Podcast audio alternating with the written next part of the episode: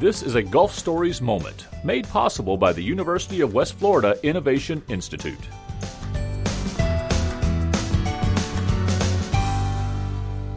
Hello again, everyone, and thank you for joining us for another Gulf Stories moment. I'm Christian Garman from the University of West Florida Innovation Institute. My guest today, Dr. Jamin Wells, assistant professor from the History Department at UWF. He's been on the show to talk about the project where they are uh, digitizing historical documents, but that's not what we're talking about today. Today, we're going to talk about some research he's conducting about Pensacola Beach tourism, though not in 2020. We're going back to the early 1900s for this one. Dr. Wells, thank you for coming on the show. Thanks for having me. So, the early 1900s Pensacola Beach tourism, tell me about it. Sure. So, tourism is at the heart of one of the drivers of our economy yes. today. And the beach is a vital part of that. But we know so little about how it came to be. Pensacola Beach is a unique, special place. And I'm curious to understand how it came to be. Around, I said early 1900s, do you have a specific you know window of time you're, you're looking at here? Sure. Folks have been going out to the beach, locals and visitors for as long as there's been people here.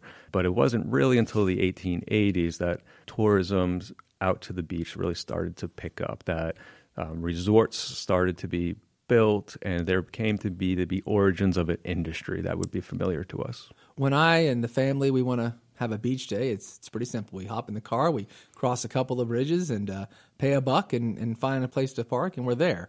I'm sure it wasn't quite that simple back then. How were people going to the beaches? The bridges, I assume, weren't there yet. Sure, the bridges were built in 1931, and the day after they opened, that toll opened up, and it was still a dollar, uh, which of course was a lot more money then. Before then, we had dozens of ferries and launches mm. that would could bring out thousands of people out to the beach on any given day. From what you found, uh, you know what was out there structurally. What what did a day at the beach look like in, in 1905?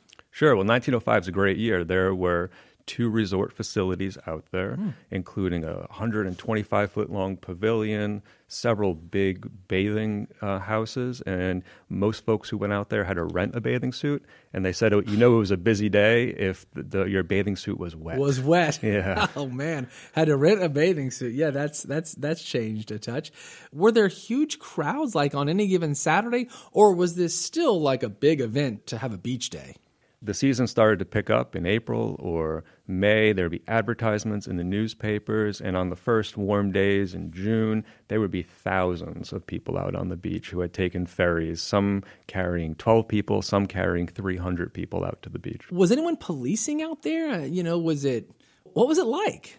So it was sort of a legal gray zone. Um, the island was a military reservation.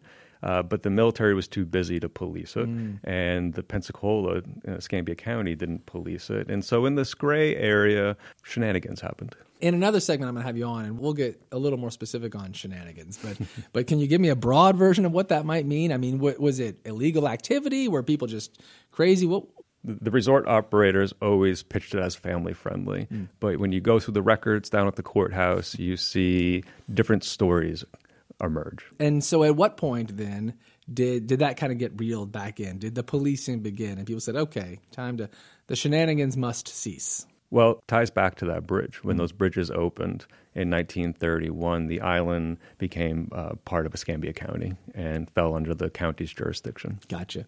I've uh, been talking to Dr. Jamin Wells, assistant professor from the history department at UWF, about Pensacola beach tourism back around 1900. Really interesting. Thank you, sir. Thank you. For more Gulf Stories moments, visit wuwf.org slash podcast or go to the podcast page of npr.org.